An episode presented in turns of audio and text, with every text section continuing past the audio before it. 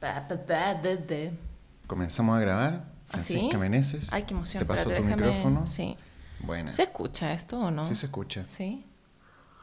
Se escucha la sorbetea de café, se escucha todo. Ah, la, la, la, la, la. Francisca Meneses. Eduardo Pavés. Voy a hacer el absoluto Opuesto, de la situación. Eduardo Pavés. Oye, Espérate, si subo el volumen por aquí, ¿voy a escuchar algo? no, lo sé. No escucho nada. ¿No escuchas nada? en Francisca, fin, ¿cómo estás, Eduardo? bienvenida Eduardo a una nueva semana. A un nuevo contexto de en los nuestro 90. Podcast, de los cuales aún no tenemos Aún no tenemos internet. Puedes creerlo, Edu. No. Todavía no tenemos internet. No. Em, yo pensé que iba a estar más en paz con esto de no internet, tener internet, porque igual podemos usar el internet del celular, pero la señal que tenemos en este departamento es como el hoyo. Es lenta, es lenta, pero igual podemos, o sea, hemos visto Netflix, hemos visto películas, Sí. hemos descargado archivos, Sí. no me puedo quejar de que la señal Tengo, es súper tengo una mala. confesión, Eduardo. A, A mí ver. lo único que me duele, que esto Eduardo y yo no lo hemos conversado todo esto. Eduardo se está desayunando esto. A ver, cuéntamelo. Yo lo que, lo que más me duele en el alma es em, no tener internet en el baño. ¿Te duele no tener en el baño? El baño no tiene señal. No tiene, entonces incluso si nosotros estamos usando el celular con nuestro internet en el baño, em, no hay señal. No hay. Entonces, em, yo no soy muy fan como de revisar cosas cuando estoy en el baño porque creo que esto es demasiada información, pero yo no Sí, me demoro podríamos nada. ir con el podcast, no, ¿no? no, no. No, hablemos, de, hablemos de la caca. No, no, no. Yo no me demoro Mira. nada cuando voy al baño. Ya, nada. Francisca, démosle con el podcast, contemos el tema de hoy día mejor. Lo que me duele es cuando me voy baños de tina y no tengo nada que ver. Ah, Eso es lo que- ese es mi a- qué mi talón bonito, de qué bonito, qué bonito segmento Sí. así. ¡Fa! Esquivaste el tema Entonces con elegancia. necesitamos internet, Eduardo. Ya no más. Básicamente por No la más. tinita. Básicamente por la tinita. Mira. Soy una guagua. Francisca, Oye, Edu y yo venimos volviendo de Sevilla. En Sevilla lo pasamos súper bien. Fueron ocho días de amor y paz y mucho calor, pero calor seco, así que bien, no fue tan horrible. Y mm, en Sevilla hicimos un taller de eh, escritura narrativa, o sea, no escritura narrativa, pero em, novela gráfica. novela gráfica, eh, edición de textos, etc. Y en, en el taller, Durante el taller. durante el taller, hablamos con muchas alumnas que, eh, no es- esto no, no es por generalizar, había un hombre y 19 mujeres, entonces voy a hacer como mayoría gana y voy a decir nuestras alumnas. Lo siento, Álvaro. Eh, todas tenían un problema como, o sea, no todas, pero varias tenían el problema de eh, eh, que sentían que a veces tenían esta presión de, eh, de sentirla eh, como, debían tener la aprobación de eh, el gremio, eh, de la ilustración o de la escritura o de la poesía. Y encontramos, Edu y yo, que este sería un tema súper interesante para hablar en el podcast. Y haciendo una pequeña pauta antes del podcast nos dimos cuenta de que igual dentro de esa aprobación del gremio, eh, que uno siente la necesidad de como de complacencia o de, ¿cuál era la otra palabra maravillosa que habíamos usado? De aprobación, como la necesidad de aprobación. O de pertenecer, diría yo también. Sí. Em, también hay un poco de síndrome del impostor, no sé si te pasa eso, Edo. Ujú. Y también fue bonito porque al hacer la, la pauta eh, empezamos a leer sus comentarios del capítulo pasado. A todo esto, gracias a todos por Esperarnos esta semana en la cual no esperarnos pasó nada. y recomendarnos cosas para hablar la próxima semana. Eh, uno de los temas que más se repitió fue el síndrome del impostor. Para los que no tengan idea, y si Eduardo me permite, ¿tú quieres que lo, lo diga yo? No, dale, Ah, dale. Eh, el síndrome del impostor es cuando uno siente que eh, no es merecedor de eh, algún cargo, alguna oportunidad, porque no sientes que tu carrera profesional esté lo al nivel de lo que corresponde a esa actividad o esa situación. Como por ejemplo, Como por ejemplo, nos pasó puntualmente en el taller, yo no podía creer que alguien pagara por tomar un taller con nosotros, Edo. Y eso es lo que me pasa, porque también estoy tratando de ser no tan mala onda conmigo misma. Eh, y voy a admitir algo, yo sé que yo sé cosas, por algo llevo haciendo esto 10 años, pero siento que todo lo que sé está gratis en Internet. Entonces no entiendo por qué alguien pagaría un taller conmigo, con nosotros. Pero- no sé si te pasa eso. en parte sí. Me, me pa- me pasa, bueno, también porque hacer talleres o, o enseñar escritura, que igual es algo que yo he enseñado en la universidad, entonces tengo una relación extraña con, con la pedagogía de esto en particular, como Ujú. del guion y de tal. Pero yo creo que si bien está gratis en Internet, lo que no está en Internet es tu experiencia haciendo ese algo.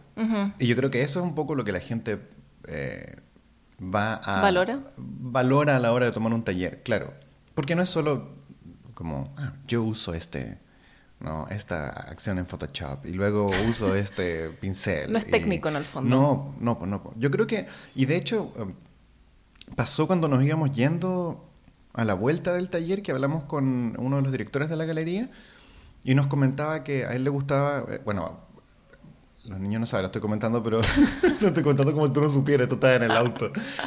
Pero él decía de que lo que le gustaba del taller como el que nosotros hacíamos es que trabajaba un poco como en, en, motivar o desbloquear a alguien que esté mm, creativamente estancado y que no es un taller técnico. O sea, no, o sea, yo no soy Shakespeare y tú no eres Leonardo da Vinci, no. pero pero sí somos personas que creo estamos interesados en motivar o empujar o decir, mira, es por allá, o yo caminé por aquí y ya no. En ese sentido entiendo por qué no, porque alguien se interesaría en llamarnos, pero es verdad que siento lo mismo que tú, todo el tiempo. Sí. Como, ¿por qué, ¿por qué yo?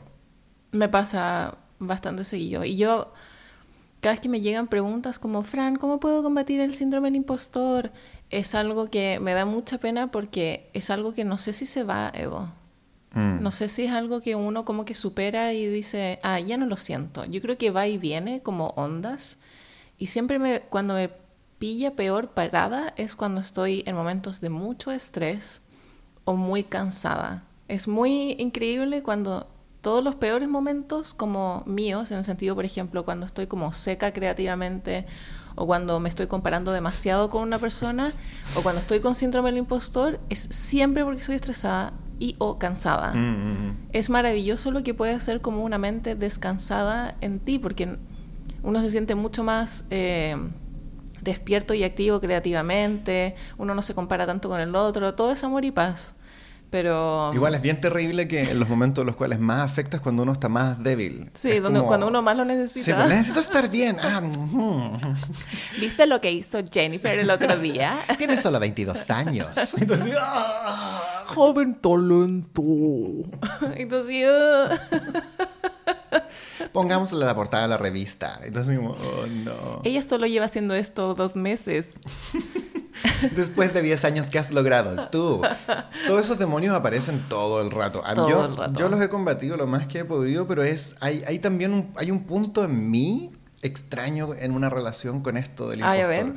a, mí me pasa, eh, por un lado, lo, lo, veo, lo comprendo, puedo racionalizarlo lo más posible.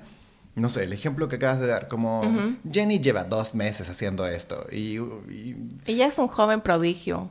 Claro, y la, la, idea de la joven promesa o de, o de la persona que hizo una cosa y le acertó y, ¡fa! y lo logró y uno por el lado así como, como dicen los gringos, grinding, como metido en la máquina moledora durante 10 años, es como, loco, ¿qué onda?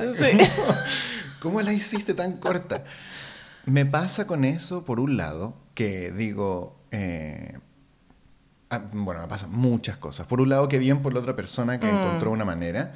Eh, qué ganas de haberla encontrado yo también por otro lado, pero al mismo tiempo digo, si lo hubiera encontrado de esa forma, probablemente me habrían saltado un montón de procesos que han sido importantes para mí.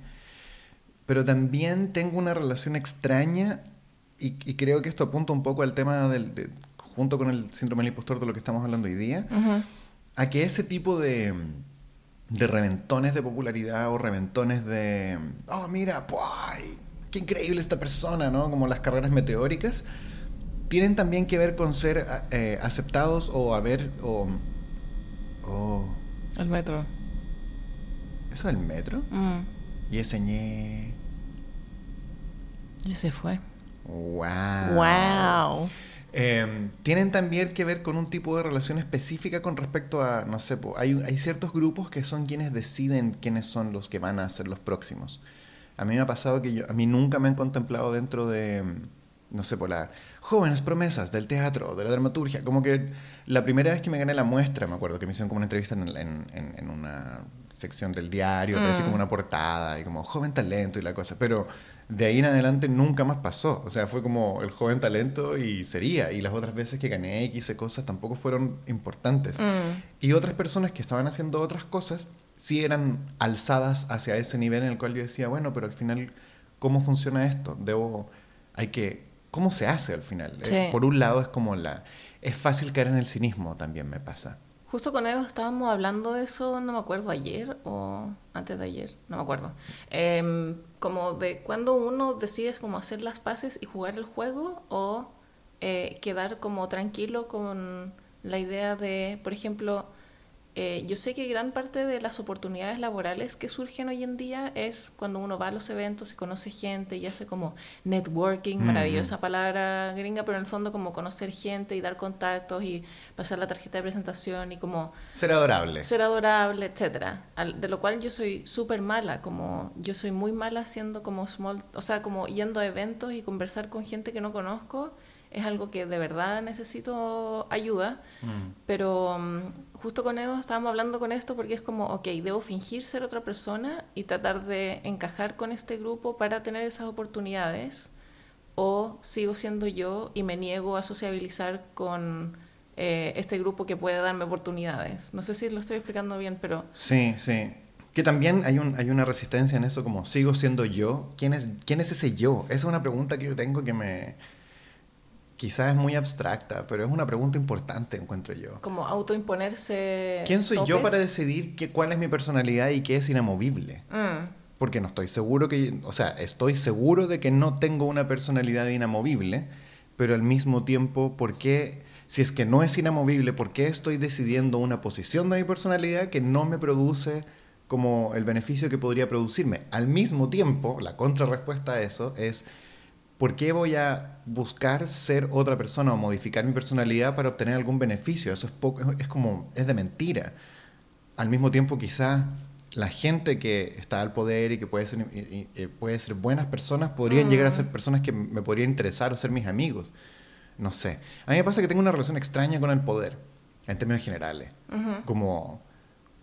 Me pasa que habitualmente, no siempre, pero habitualmente la gente que está en posiciones de poder no me, no me parecen no tengo una relación como de admiración con esas personas. Me ha pasado mm. con un par que digo, no, esta persona está haciendo así, en verdad es muy buena en lo que hace, pero, pero por lo general me ha ocurrido que las personas que están en puestos muy altos suelen no ser personas que yo diría como que ganas de rodearme o de ser amigo de esa persona. O de... Mm.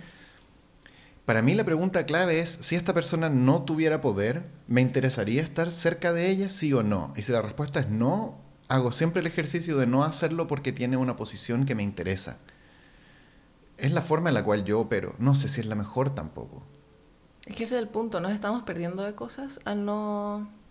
Por ejemplo, a mí me pasó algo muy, muy bacán que eh, cuando yo llegué a Nueva York decidí conocer mucha gente. Y una de esas personas es la eh, Asociación de Ilustradores de Nueva York y les escribí un mail diciéndoles como, hola, me acabo de, eh, de mudar a la ciudad y cualquier cosa que ustedes necesiten, yo estoy aquí, eh, en verdad me encantaría conocer gente y los puedo ayudar en lo que ustedes necesiten. Y sorprendentemente ellos me respondieron y me dijeron que sí, que les encantaría como juntarse conmigo porque necesitaban como ayuda en términos de redes sociales y en el fondo necesitaban como asesoría. Y fue muy bonito, eh, no solo que eh, conocerlos a ellos, pero también a poder ayudarles y aportarles en algo. Eh, al final fue una relación, y sigue siendo una relación súper como en que los dos creo que estamos ganando cosas porque ellos me ayudaron mucho a la postulación de la visa y al mismo tiempo eh, yo les ayudé con redes sociales o por ejemplo hace poco hicieron un taller para niños y me, me, pidieron ser profesora. Mm. entonces ellos son como igual un, una entidad importante en la ilustración, pero las, la forma en que yo me acerqué a ellos fue súper honesta y sincera. No siento que em, me traicioné en ningún sentido. Eh, tampoco jugué como un juego como... como si hago esto, obtendré esto. No, no, eh, o sea, no hubo ningún tipo de... yo genuinamente quería conocer más gente, eh, más ilustradores. Y obviamente si los podía ayudar yo con algo mucho mejor. Entonces fue igual súper bonito, al final ellos me terminaron invitando al, a MOCA, que es un festival de ilustración súper importante acá en Nueva York. Entonces esa fue como una forma, me sentí súper orgullosa de cómo llevé a cabo esa... Em, esa como eh, ese acercamiento que tuve hacia ellos porque fue súper eh, genuino y sincero pero sí me ha pasado varias veces por ejemplo que le he escrito a ilustradores como sin ningún tipo de eh, agenda, como así les escribí diciéndoles como, hola, me encanta tu trabajo, siempre te he admirado y nunca me han respondido. Igual duele, mm. igual duele. Quizás porque uno espera como cierto tipo de retribución, o sea, no retribución, pero como... Eh, eh, como, ah, sí, a mí también me gusta tu trabajo, o muchas gracias por tu mail, etc. Em, y hay veces en que no ha llegado ese mail y obviamente duele es, yo creo que es súper humano el querer que el grupo importante te apruebe. Y como nosotros con Edo no hemos cambiado tanto de casa y hemos estado siempre ah. bajo distintos eh, grupos, que me encanta este término que acuñó nuestro amigo Rodrigo Recabarren. Él dijo, cada ciudad tiene su hang el grupo de personas que la lleva. Que janguean juntos. Que janguean juntos. Y como que son los que la llevan. Sí, entonces en cada ciudad que nosotros hemos estado había un hang diferente teatralmente o en, el campo de la ilustración que todo el mundo quiere como... Eh, Ser parte de ello. Complacer o recibir aprobación de, etcétera. Entonces es muy interesante como Eo y yo estando fuera de este grupo, ver toda esta situación desde afuera y ver como otra gente todo el tiempo quiere entrar a toda costa, como y uno puede ver igual esa situación como en redes sociales o como, ay, me encanta tu trabajo. sí. Eh, que en una de esas es súper sincero, pero también se ve cuando hay, eh, cuando hay una falta de honestidad a la hora de em, darle un cumplido a alguien o como, no sé, hay veces en que uno ve cuando alguien lo está intentando demasiado duro. sí, también es divertido porque los hangs son tan locales que cuando uno, cuando nosotros cambiamos de ciudad y cambia el hang, toda la gente que se moría porque Juanito o Pepita les dijeran como tu trabajo es increíble, cuando te cambias de ciudad nadie conoce a Juanito o Pepita, a nadie le importa Juanito o Pepita. Y, y, es un nuevo hang, y es otras personas, y todo el mundo quiere la aprobación de esas otras personas. Es extraño porque, por un lado, mm, te, nos ha hecho, me ha hecho, no sé si voy a hablar por ti, pero yo creo que sí, como ver lo, pequeño y poco y el poco impacto que tiene mm. el hang local. Mm. Y por otro lado, ver también la estructura en la cual todos los grupos funcionan igual. Hay un par de personas, un pequeño grupo de personas reducido que tiene como una importante notoriedad y que tiene amigos en los medios y que tiene amigos en el gobierno, que tiene amigos en las empresas, claro. O que tiene lo que sea, el, el recurso que falta. Pueden ser contactos, dinero, amigos siempre hay un grupo que tiene el recurso que es que falta en esa ciudad y todo el resto quiere ser parte de ese, de ese grupo que tiene el recurso que falta. Una mm. cuestión de mercado al final. Pero, por un lado, me acuerdo cuando estábamos en Sevilla, voy a llevar voy a agarrar la conversación como, como, como en Toy Story, la garra. la garra. Y me la voy a llevar hacia, hacia una conversación que tuvimos en, en Sevilla, hablando con, eh, con una de estas chicas que, que llamaré eh, Plato Rosado. Y Plato Rosado nos decía que, claro, que, em, que es difícil porque hay, cierto, hay un par de personas que, que son como las personas que lo, lo, hacen en la ciudad, en ese sector. Eh, y en esa área en la cual este Plato Rosado se dedica o se quería dedicar a, o se quiere dedicar a trabajar. Y que sin embargo esas personas que están en ese puesto de poder no son buenas personas, que todo el mundo sabe que son personas no deseables o no mm. buenas. O, Pero que aún así quieren la cierta aprobación. Sí, sí. Y eh, me acuerdo que Plato Rosado nos decía, es horrible porque yo no quiero recibir esa aprobación, pero también quiero recibir esa aprobación. Es como una contradicción súper grande porque sé lo malas personas que son o lo tóxicas que son o desleales que son, pero aún así quiero que me digan, que me den como un, un espaldarazo, así como muy bien, plato rosado. Qué bonito lo que hiciste, eres un buen plato. Bienvenida al grupo. Ah, y te dan como una credencial. del grupo. Del, del hang. A mí me pasa con respecto a eso que creo que hay una tensión, creo que la tensión entre querer ser y querer no ser de ese hang mm. tiene que ver con lo que estábamos hablando recién, como con la concepción de que es algo local y no universal Como en términos universales, este hang da lo mismo, estas son malas personas, ¿por qué hoy quiero la aprobación de estas malas personas si en verdad puede ser como una Mm. cosa que no las requiere? Pero a nivel local, me encantaría que mis padres me reconocieran y que aceptaran que yo soy válido y que me puedan entregar como algo o me abran las llaves de la oportunidad que le han abierto otras personas que comparativamente tienen más o menos talento que yo o trabajan más o menos que yo y yo podría llegar más lejos o no. Entonces está la opción de poder lograr. Y esas dos mundos están en pugna todo el tiempo, al menos para mí, y creo que era el problema de Plato Rosado también, como el saber de que ambas cosas coexisten y sin embargo no, son, no se pueden resolver en un solo movimiento, sino que existen en esa tensión permanente. Sí. A mí la verdad es que durante mucho tiempo también me pasó que yo quería recibir la aprobación de ese grupo, eh, especialmente como yéndonos del país, es... eh, No sé si les pasará a todos como eh, transversalmente en ¿A Latinoamérica, a todos los que se van, pero al menos en Chile cuando tú te vas del país, la gente deja de hablar de ti. O deja de publicarte, o deja de escribir artículos sobre ti, o tú dejas de aparecer en la prensa. Es, es muy como extraño. A menos que haga un esfuerzo como permanente de existir en el O tú en contactes al periodista Claro, claro. eh, y le mandes como un comunicado de prensa a algún proyecto que estás haciendo, a ti dejan de... de- Entonces, eh, incluso estando afuera, a mí me pasó durante los primeros años que yo era como, ay, en- no están, nadie está hablando de mí, es como si desaparecí del mapa, Sí. los clientes dejan de contactarte, como que no estás. Y obviamente otros suben a ese como lugar en el que tú estabas y empiezan a salir más en diarios o más en publicaciones. Y mm, en algún punto como que yo dije, esto es muy poco saludable para mí, porque no puedo tener un pie en mi país y el pie en el, en el país en el que estoy ahora o en la ciudad en la que Mm. estoy ahora. Y, fue un trabajo igual súper duro, de decir, necesito como primero recibir la aprobación de mí misma antes que la aprobación de otra gente, especialmente estando lejos. Em, y esta es como también otra teoría que tiene Rodrigo, el que acuñó el término del hang, que es como si es que tú no quieres ser parte de este hang por un problema como por una diferencia de ética, como no comparto cómo ellos lograron estar ahí o lo que han hecho, las decisiones que han tomado o cómo llegaron, o como en el fondo porque tenés, tienes como diferencias con ellos, es hacer tu propio hang, que es también otra forma en que el... Claro. eh, perdón. no, sí. Ah, lo que pasa es que sí, sí y eh, creo que la teoría también, bueno, esta teoría la hemos conversado muchas veces, pero es muy interesante, que también hay, hay varias formas de entrar en el hang. Y una de las más típicas es la adoración al hang. Entonces, con- convertirte como en el siervo del hang.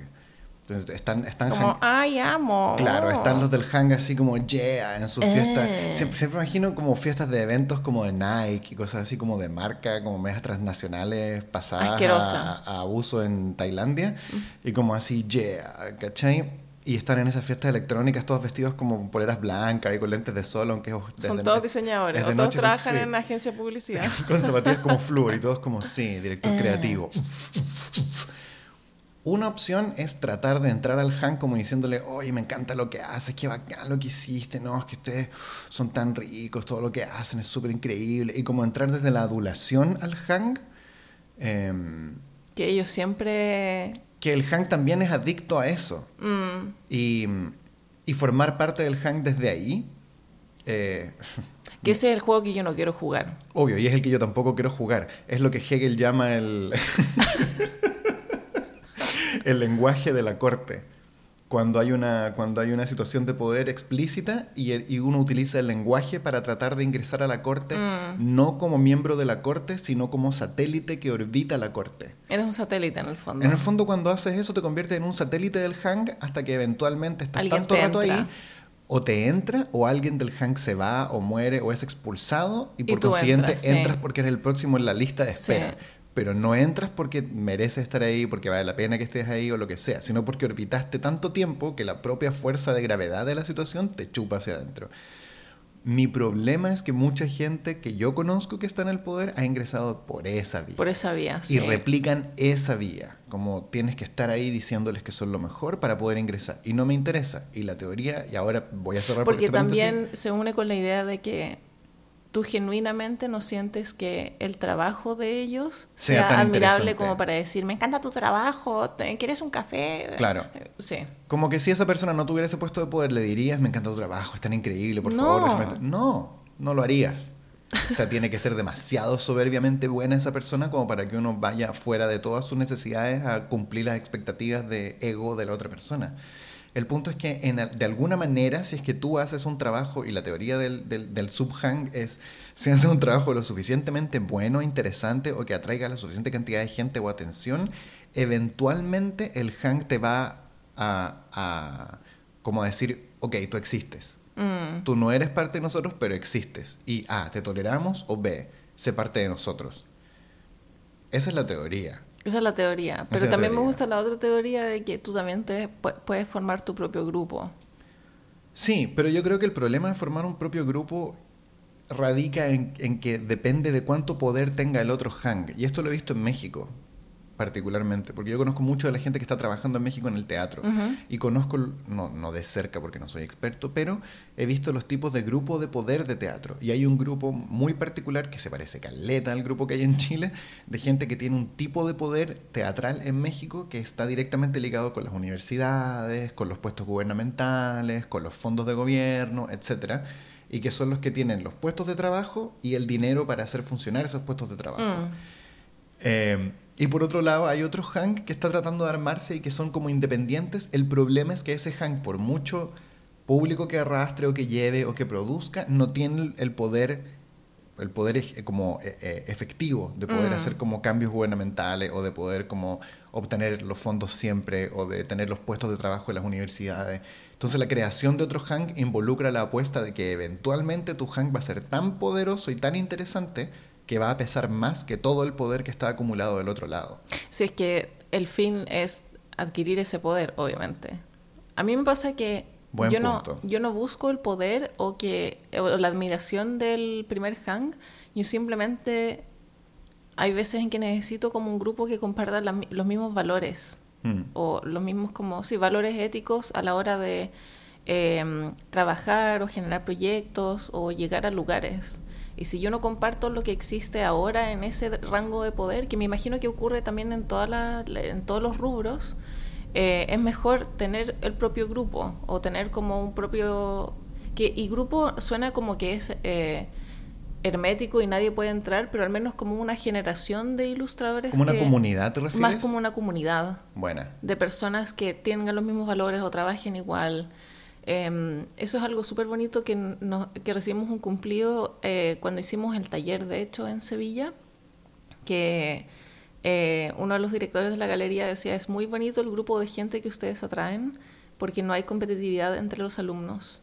Y a la hora de corregir o hacer eh, como feedback o comentarios, Em, de hecho, como que con Edo nos reíamos porque siempre decíamos como, jaja, ahora ya, ¿quién se va a humillar? Porque nos reíamos de la idea que igual a la hora de recibir comentarios o eh, corregir en público es, es, una, es una situación súper vulnerable en mostrar el trabajo y el recibir comentarios de alguien porque es un texto que uno escribió en la privacidad o es una ilustración que uno hizo como a solas y mostrárselo al resto igual implica como eh, estar abierto a la crítica o al juicio, etcétera. Entonces es muy bonito que en un grupo así de personas en donde no hay competitividad o no, no hay como una mala vibra en el grupo, es muy bonito que la gente tenga la confianza de mostrarse los trabajos, o, en, fin, eso como es, es extraño cuando tu rubro entero o parte de tu rubro, al ser generaciones diferentes, con diferente edad, de repente comparten formas diferentes de llevar a cabo proyectos o, mm.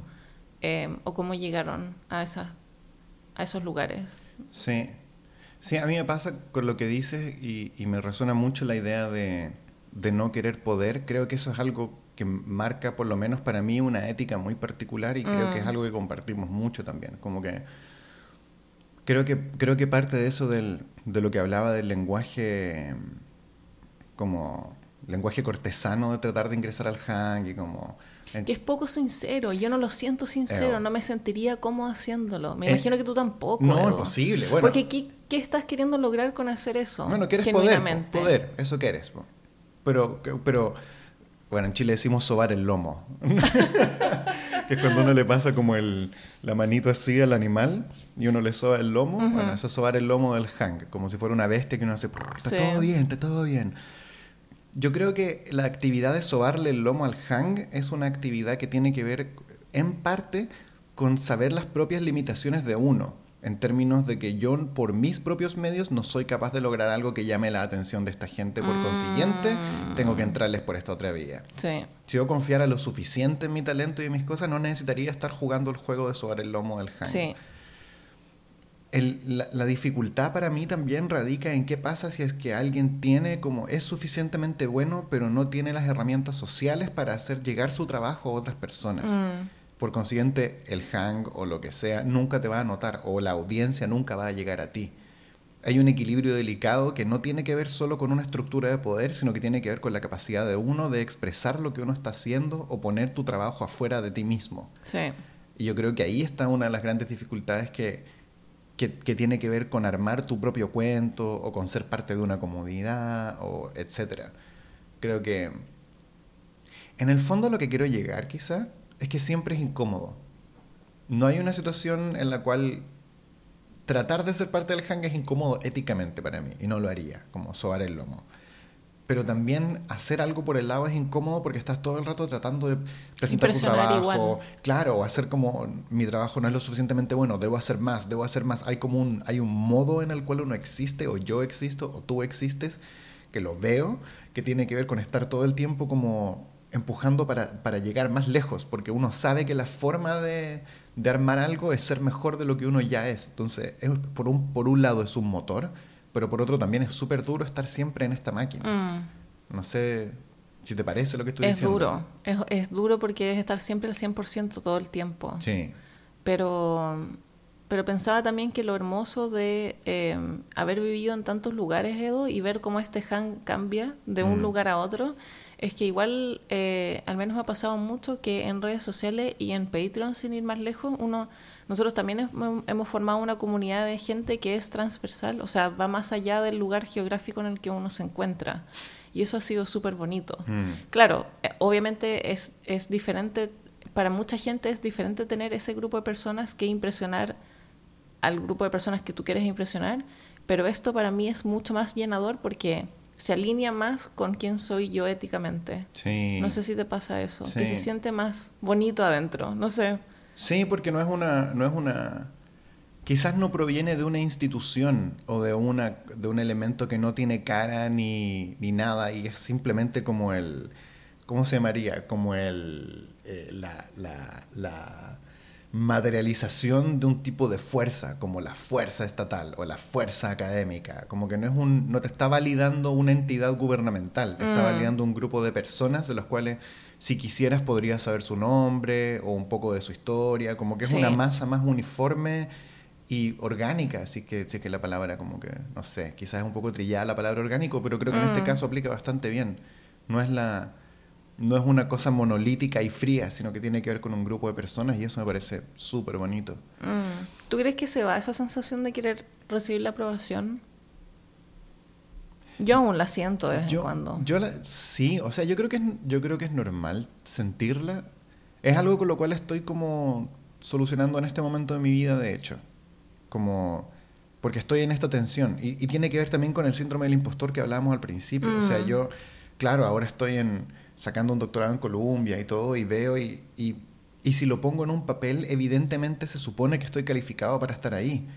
Y entramos tres personas en mi generación, entonces como, wow, soy parte de un porcentaje muy pequeño, de un Mm. porcentaje muy pequeño que logra entrar a esto, y el único que habla español, en el, pro- o sea, como que es latino, todo el resto son de Estados Unidos o hablan inglés, o creo que llegó ahora una chica francesa, pero, pero por lo general todos son del idioma de Mm. acá, son de esta cultura, y, y sin embargo me siento como todo el tiempo subcalificado para estar donde estoy. Mm.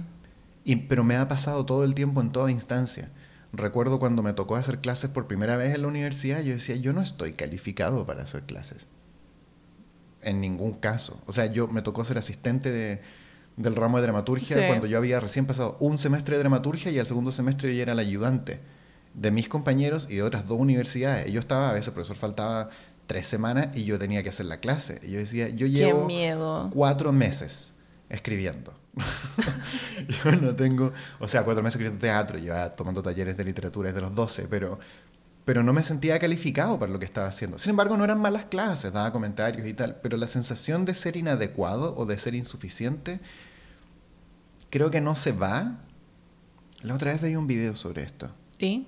Y decían que, que parte de la neurosis, o del. no sé si neurosis, no usan esa palabra, pero parte de la situación del, del síndrome del impostor tiene que ver con pensar de que como con un cierto perfeccionismo, Mm. como que hay un estándar fuera de mí que existe, que es objetivo y que yo no lo estoy cumpliendo. Y en, el video decían, en verdad, eso no es así, no es como que de partida no eres tan especial, que eso es lo más importante, como no eres tan especial como justo se equivocaron contigo y todo el sistema está arreglado y todo funciona menos tú. No, en verdad tú eres parte del sistema y todos nos sentimos como inadecuados donde estamos. El punto es que ese sentirse inadecuado tiene que ver con las expectativas que uno mismo tiene de uno mismo y me pasa todo el tiempo. No sé si... ¿Y has vale podido combatirlo de alguna forma? ¿Hay herramientas? Ah, Yo siento que las hay, pero no sé si tú encontraste unas... A ver, ¿como qué, por ejemplo? Por ejemplo, yo eh, siempre que me siento eh, fuera de lugar o, o no, mm, o no apta para hacer un trabajo, eh, hay un libro muy interesante que creo que lo había comentado antes que se llama The Artist's Way, eh, como la forma del artista eh, o el camino del artista. La vía del artista. La vía del artista. Y mm, es muy interesante como cuando, para mí, el síndrome del impostor está muy, muy, muy ligado con eh, cuando uno se compara con alguien. Y hay un ejercicio muy interesante en el libro que dice que hay que hacer un mapa de la envidia. Entonces tienes que hacer Ah, un, mira. un mapa de la envidia de toda la gente que a ti te da mucha envidia. Entonces, por ejemplo, me da mucha envidia, no sé, eh, hamburguesa y cereal. No, me dan demasiada envidia porque ellos han... eh, Son suaves. Son suaves y han hecho tantas cosas con sus vidas, etcétera. Entonces, el ejercicio es anotar específicamente qué te da envidia de ellos. Eh, por ejemplo, ahora lo voy a hacer como ilustrador, es como, ay no, esta persona eh, los fondos los hace increíble, o como eh, es tan encantadora en redes sociales, esta otra persona tiene esto. Y al escribir exactamente lo que te da envidia, es, eh, te hace ver exactamente lo que tú necesitas o quieres perfeccionar de ti mismo, como tus carencias o falencias. Mm. Entonces, para mí el síndrome del impostor se combate eh, a punta de estar muy al tanto de qué crees que tú necesitas, que tienes que trabajar. Y al verlo como una lista, uno ve un principio y un fin de algo, no es algo abstracto, imaginario que nunca voy a poder llevar a cabo o nunca voy a poder abarcar. Entonces, a la, a la hora de hacer una lista, uno puede ir tachando cosas. Yo siento que yo he podido trabajar mucho mi síndrome del impostor con esa lista, como cosas que tengo que trabajar o cosas que, por ejemplo, mi habilidad de hablar en público, Mm. o mi habilidad de hacer networking, o de conocer gente nueva, o de tomar la iniciativa a la hora de mandar un mail y conocer a alguien. Eh, porque son cosas que antes envidiaba y admiraba mucho de otras personas en Internet y me, ahora me hacen sentir más como oficial en lo que hago. O no oficial, pero más como... Más apta, segura, quizá. Más segura. Entonces, esa es una forma en que yo combato el síndrome del impostor y también es hacer una pregunta súper sincera de como, ¿estoy diciendo esto porque estoy muy cansada y estresada? ¿Estoy en un buen momento para hacer un prejuicio sobre mí misma en este momento o no? Mm. Es también un trabajo súper duro porque yo me acostumbré durante mucho tiempo que mi defecto, o sea, mi, mi por defecto, mi, ¿Tu, tu, tu modo base? mi modo base es ser una imbécil conmigo misma. Porque ¿Te refieres como a ser cruel? O a... a ser súper cruel, a ser súper mala onda, Ah, bueno, eh, sí. a ser súper impaciente conmigo, muy poco considerada conmigo misma.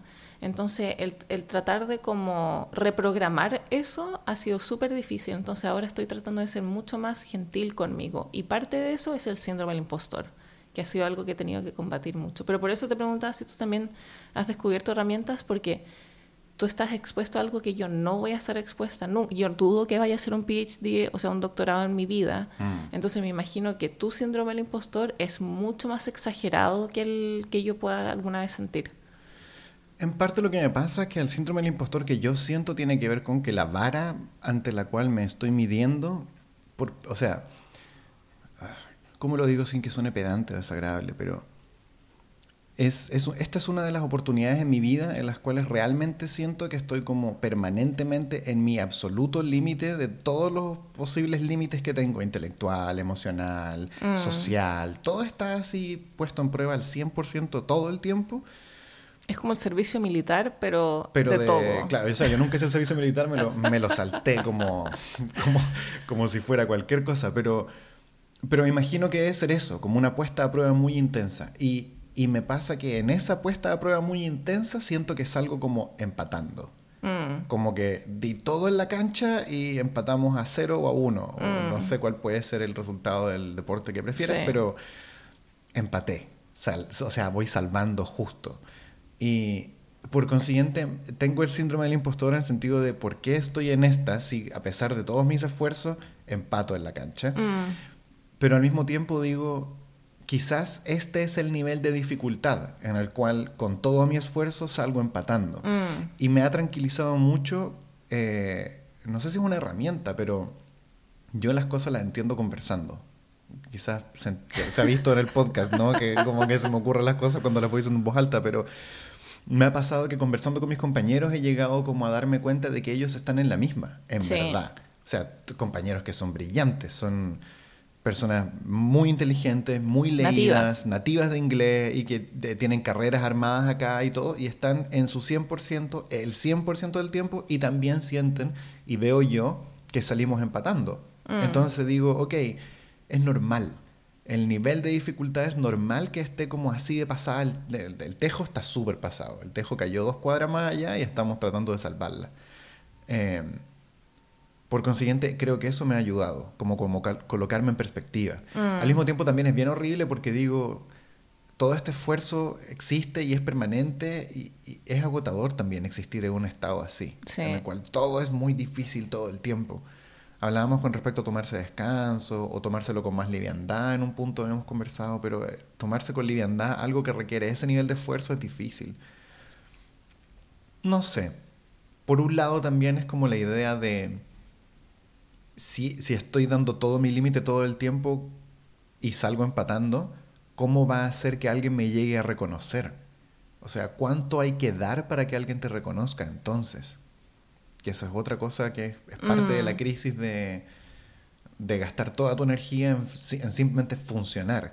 Debe ser parecido a tener una depresión, como cuando uno tiene una depresión, toda tu energía se va simplemente en levantarte de la cama y tomar desayuno. Sí. Y uno dice, ¿cómo lo hace la gente para poder vivir una vida además de esto si toda mi energía se va en eso? Sí. Creo que, creo que, espero que, supongo que mi esperanza es que en el futuro como que aprenda a medir la cantidad de energía que le pongo a las cosas y ese excedente de fuerza que me quede sea lo que marque como una diferencia entre... Que, que sea el factor diferenciador. Creo que eso es otra cosa de ser concebido como como de armar un hang o de armar algo por uno mismo tiene que ver con encontrar lo que a uno lo diferencia del resto. Mm. No sé si es muy como abstracto lo que estoy diciendo. No, no es abstracto para nada. Ya. No. Eh, para mí el balance es como, eh, obviamente yo siempre estar eh, como contenta en mi propio sistema de aprobación, pero yo creo que es humano también el querer recibir cierto, cierto tipo de aprobación por alguien. Y esto no lo digo como ahora en redes sociales estamos tan acostumbrados a que... Todos son likes. Sí, no, no lo digo por el instant like o nada por el estilo, lo digo porque creo que es muy humano el querer que alguien te diga como estás haciendo un súper buen trabajo. Sí. Es humano el querer sentir eso. Entonces para mí yo creo que el balance es como estoy yo orgullosa con lo que hice, di mi 100%, pero además... Eh, el también eh, llegar a paz con ese tipo de, aprobación y estar en paz también con eh, estar alineado con los valores éticos que eh, significan mucho para ti y hacer como un trabajo de sinceridad y honestidad con respecto a eso, mm. que para mí es lo más importante. Me dijiste que tenías una experiencia con ah. respecto a como...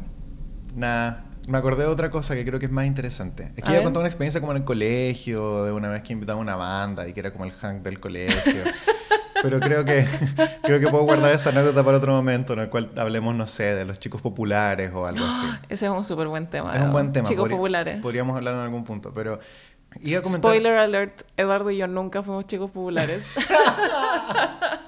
Bueno, yo estuve a punto de hacerlo y eso era la historia. Pero lo que voy, lo que quería llegar con esto era otra cosa. Me acordé de que una vez estábamos en, una, en una fiestilla. Una fiestilla. ¿Tú y yo? Eh, tú y yo. ¡Ah! ¿En serio? Em, Ay, no me acuerdo. Como en un cumpleaños o en un Halloween, algún tipo de, de, situación social. Y nos que, me quedé conversando con... Hashtag situación social. Hashtag situación Hashtag situación social. Ya. Bueno, ese es nuestro hashtag de, del capítulo, de, hoy.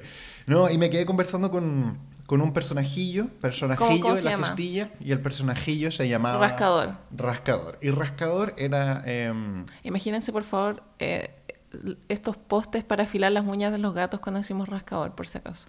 Es un, es un afilador de uñas de gato, pero rascador. Y Rascador em, se dedicaba a... ¿A qué se puede dedicar? Digamos que hacía perfumes, para no revelar su, su verdadero trabajo, que tampoco es relevante, pero da lo mismo. Entonces hacía perfume. Y me decía, no, yo... Y era como... con la Fran tenemos este término del... De, del yeah como de... Que de hecho habían preguntado, como cuando dicen yeah, ¿a qué se refieren? Ah, mira, no lo hemos explicado nunca. Sí. El yeah es como...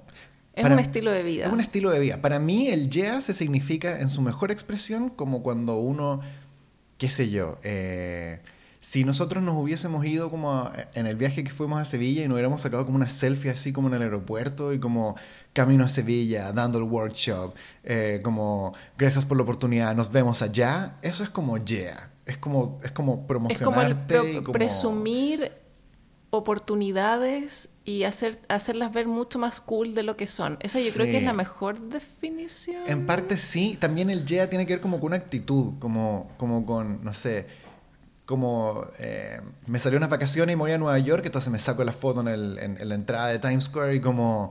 Aquí, en Nueva York. Claro, disfrutando la gran manzana, ¿cachai? Yeah. Exacto.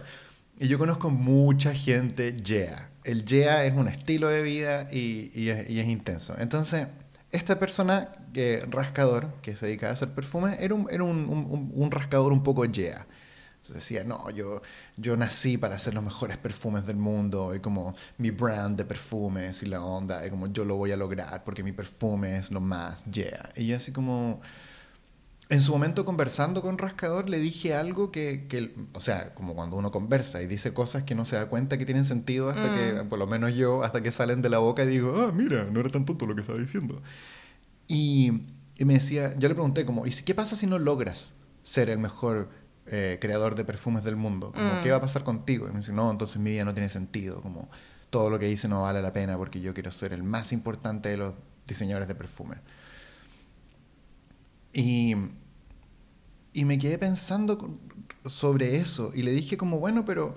Porque Rascador quería, la fama era su meta. Sí, sí, ser, el, ah, ser el más, ser el más importante de los creadores de perfume. Yo le dije, bueno, pero ¿qué pasa si es que no llegas a ser concebido como el más importante de los creadores de perfume, pero diste todo de tu parte por serlo? ¿No es eso también como lo hable o no vale la mm. pena, o, si tú ves tu trabajo y hueles tu perfume y dices, loco, este perfume Es un muy buen perfume. Tata, es el mejor del mercado. Puede que nadie lo esté considerando el mejor, pero yo dentro de mí sé, no creo, sé que es el mejor.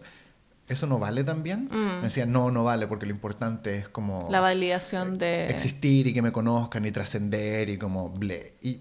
Que igual hay algo bonito en eso, como el trascender, en tener como un legado, en como no, no sientes tú te estoy tratando de ver como el punto de rascador también. En parte sí pero creo que son, creo que son dos cosas es complejo porque por un lado sí veo la gracia como oh mira no rascador es el mejor diseñador de perfume no, impresionante. Le voy a contar a mis hijos de que una vez conocí un rascador que hacía un perfume de taquilla pero pero al mismo tiempo creo que es la diferencia entre si tu interés está en, en, en la creación o en el ambiente que produce la creación o sea, si mi perfume es el mejor del mundo, y yo realmente lo creo, poco debería importarme que otra persona me diga que es el mejor si yo sé que es el mejor. Como que hay algo que tiene que ver con estar parado encima o dentro o, junto con o al lado de uno mismo y decir, mm. esto es así, yo lo sé. A mí me ha pasado ver eso como en compañeros de universidad, por ejemplo, o incluso en el nivel laboral como gente que está muy feliz con un resultado, pero ante no recibir la aprobación que ellos esperaban de ese trabajo, cambian su opinión con respecto a su trabajo inmediatamente. Entonces, por ejemplo, de gustarles mucho el video que hicieron o la ilustración que hicieron, es como, sí, estoy súper feliz. Y no sé, no recibió tantos likes como ellos quisieron y es como, ah, ya no me gusta. Mm. O, ay, no lo voy a bajar porque a nadie le gustó. Hoy día vi eso, alguien en, Twitter decía... Eh, decía, ¿se han fijado de la gente que sube fotos a Instagram eh, como en la mañana y como no tiene muchos likes, la borra y la sube de nuevo en la noche? Y yo dije, ¿en serio hay gente que hace eso? Hay mucha gente que hace eso, Edo. Wow. Lo cual es, es, no sé si es triste la palabra, pero si es que a mí me gusta mi trabajo, sin importar lo que opina el resto, o sea, qué bueno que coincida de repente cuando lo que tú quieres, lo que a ti te gusta, también coincide con lo que el resto le gusta. Es bacán. Pero si no, yo no voy a cambiar mi opinión con lo que me gusta, porque el resto, de hecho, es, es, es interesante, pero las ilustraciones o las cosas que más me han gustado que subí a Instagram no son las que más likes tienen. Mm. Entonces, probablemente perfume está, o sea, perfume, rascador estaba en esa, como no me importa si es que yo me di el 100% de algo, si me gustan mucho los resultados, si yo no recibo la aprobación, no vale no vale nada lo que hice. Qué duro, ¿no? Es, duro igual. Es duro porque estás como buscando, en el fondo estás trabajando para qué? ¿Estás trabajando para que otra persona te diga que estás súper taquilla lo que estás haciendo? Mm. ¿O estás trabajando porque te interesa crear algo que importa? Como... Es como la fama por la fama más que la fama por... Eh, ¿O no? Quizás es otro tema. La fama por la fama, sí, en parte, pero es como, sí, tiene que ver con dónde está tu objetivo. Mi mm. objetivo es ser famoso, mi objetivo es tener dinero, mi objetivo es hacer buen arte. Quizás no concibes lo tuyo como un tipo de arte, lo concibes simplemente como tu trabajo y quieres ser considerado el mejor en tu trabajo. Mm. Y hay gente que concibe su trabajo como arte y le importa llegar a un nivel de, de, de fineza y de exactitud o de eh, de ser excelso en su trabajo al punto en que digan, oh, mira qué buen trabajo, o que mm. aún si nadie te lo dice, como Vivian Mayer, digamos, que saca fotos toda su vida, nunca se las muestra a nadie, pero después cuando se muere hay un cerro de negativo y alguien los revela y dice, oh Dios mío, eh, Vivian Mayer. Vivian Mayer, una de las mejores fotógrafas de calle del último siglo, ¿no? Y, y, y nunca supo durante su vida que fue muy buena, pero a ella le importaba como el craft, hacer un buen trabajo. Bueno, hay también subtemas porque ella trató de publicar su foto en la galería y no la aceptaron, qué sé mm. yo, pero, pero lo que importa o el mensaje final tiene que ver con eso, con la idea de estoy trabajando para hacer un buen, un buen objeto o estoy trabajando para yo obtener... Por el, camino, el recorrido o... O el social que está alrededor y que el Hank te dice como, súper bien. ¿Quieres poder? ¿Quieres poder? Ahí hay maravillosas reflexiones, food for thought. Eso. Oh, llegamos al final. Yo creo, porque llevamos mucho rato hablando. No, no queremos aburrir los nerds. Nosotros podríamos estar hablando de esto todo el día. Bueno, hablamos de esto todo el día, en verdad. Sí, qué pena. Pero no públicamente. No, al final como que este podcast son las cosas que hablamos nosotros cuando nos juntamos a desayunar, pero con un micrófono al frente y y tratando de medir los volúmenes, que eso es algo que ustedes no ven, que nos tenemos que alejar o acercar del micrófono. Constantemente. constantemente. Callar a los gatos. Sí, yo a veces molesto a Francisca que tengo que traer o empujar a más cerca del micrófono. Maravilloso. Pero es parte de la lógica de grabar el, el, capítulo. Nets, les queríamos agradecer muchísimo por todas sus sugerencias de cosas que podíamos hablar. De hecho, eso también fue un... Eh, un aspecto importante del capítulo de hoy del síndrome del impostor. Así que muchas gracias a todos los que nos recomendaron. Creo que Camila fue la que recomendó el, el tema de hoy. Así que eso. Gracias a todos por su paciencia. Eh, ojalá que desde ahora en adelante podamos subir capítulo al menos durante junio, porque Eduardo Pavés Me voy. se va. Me voy. Durante julio. Así que vamos a, a tomarnos una pequeña pausa en julio. No se preocupen, no todavía pero les estamos avisando ya de que, se preparen, que se preparen todo. Oye, yo quería también, eh, esto puede sonar un poco banal, pero me, me, parece que vale la pena y es, es bonito. Quería mm. agradecerle a toda la gente que tomó el taller en Sevilla y que compartir con ellos y juntarnos a tomar algo después del taller y tal, como que me todos nos comentaban acerca del podcast, que lo escuchan y que, ah, sí, cuando ustedes decían esto. Es muy extraño lo que pasa con el podcast, ¿no es te muy pasa? Raro. Yo no lo entiendo del todo. porque no, para mí esto es simplemente nosotros conversando. Entonces, me, quizás eso mismo es lo que produce. Siempre mm. llegamos a esta misma conclusión, como que es el hecho de estar sentado al lado y que probablemente como... De hecho, el, podcast es ese ejercicio, como Edo y yo hablamos, le ponemos mucho cariño a lo que hacemos y lo liberamos al mundo sin importar cuánta gente lo escucha o nada. Entonces, no se monetariza, no hay nada. no Se monetariza, no hay, ningún valor en esto. O sea, salvo el valor que nosotros le, ponemos. Económico, digo. Ah, sí. Eh, entonces es muy extraño que hay tanta gente que le llega al podcast y es uno de los comentarios que más nos llega como a la mm. hora de conocer a alguien, es como, me encanta el podcast. Sí, es súper bonito. Y se siente bonito, perdón, ibas para allá, ¿no? Sí, sí, se siente súper bonito. Y nos llena mucho el alma que nos lleguen tantos comentarios, no solo de la gente que tomó el taller en Sevilla, pero cuando hacemos firmas de libros, etcétera, es algo, es muy bonito que la gente lo disfrute tanto. Así que nos encanta hacerles compañía mientras van en transporte público, o están trabajando, o tuvieron un mal día. Para nosotros es como lo mejor. Es muy bacán. Y después vemos la, alfombra de cabezas y leemos los comentarios. Así que, nada, no, quería decir eso, que fue muy bonito que lo hayan dicho y que les parecía como que, que les gustaba y que se acordaban de las anécdotas y de las cosas y que más allá de sentir como, ah, hay gente que le importa lo que hago, qué bien, en ningún caso pasa por eso, sino que pasa por el sentir de que es muy bonito simplemente hacer algo y que a alguien más le llegue. Mm. Y que no tiene que ver con una validación como de la que estábamos hablando, sino que tiene que ver como con un, como con un cariño. Como decir, oye, estuvo bueno eso, lo pasé bien, gracias. Y, y, no involucra nada más, no hay ningún tipo de trance entre medio. No, no, no, no obtengo nada con ello, ni la otra persona obtiene nada, sino que mm. simplemente hacemos como un buena. y eso es todo. Así que, bacán. Nos pueden seguir en todas las redes sociales, arroba edpaves, arroba franerd. Y... Mm, ¿Dónde estamos, Francisca? Estamos en tu vieja, en tu cajón. También estamos en em, Twitter. No, no estamos en Twitter, ah. ni en Instagram, ni en ah. YouTube. Estamos ah. solo en tu vieja. Y en tu living y, en, el jardín. Piscina, y en tu garage, sí, pero no en redes sociales. no, me equivoqué. Y en todas partes. En el refri, etcétera. Mm. Los amamos, nerds. Que tengan un hermoso fin de semana. Cuídense. Una linda semana por delante. Nos vemos la otra semana. Adiós. Adiós.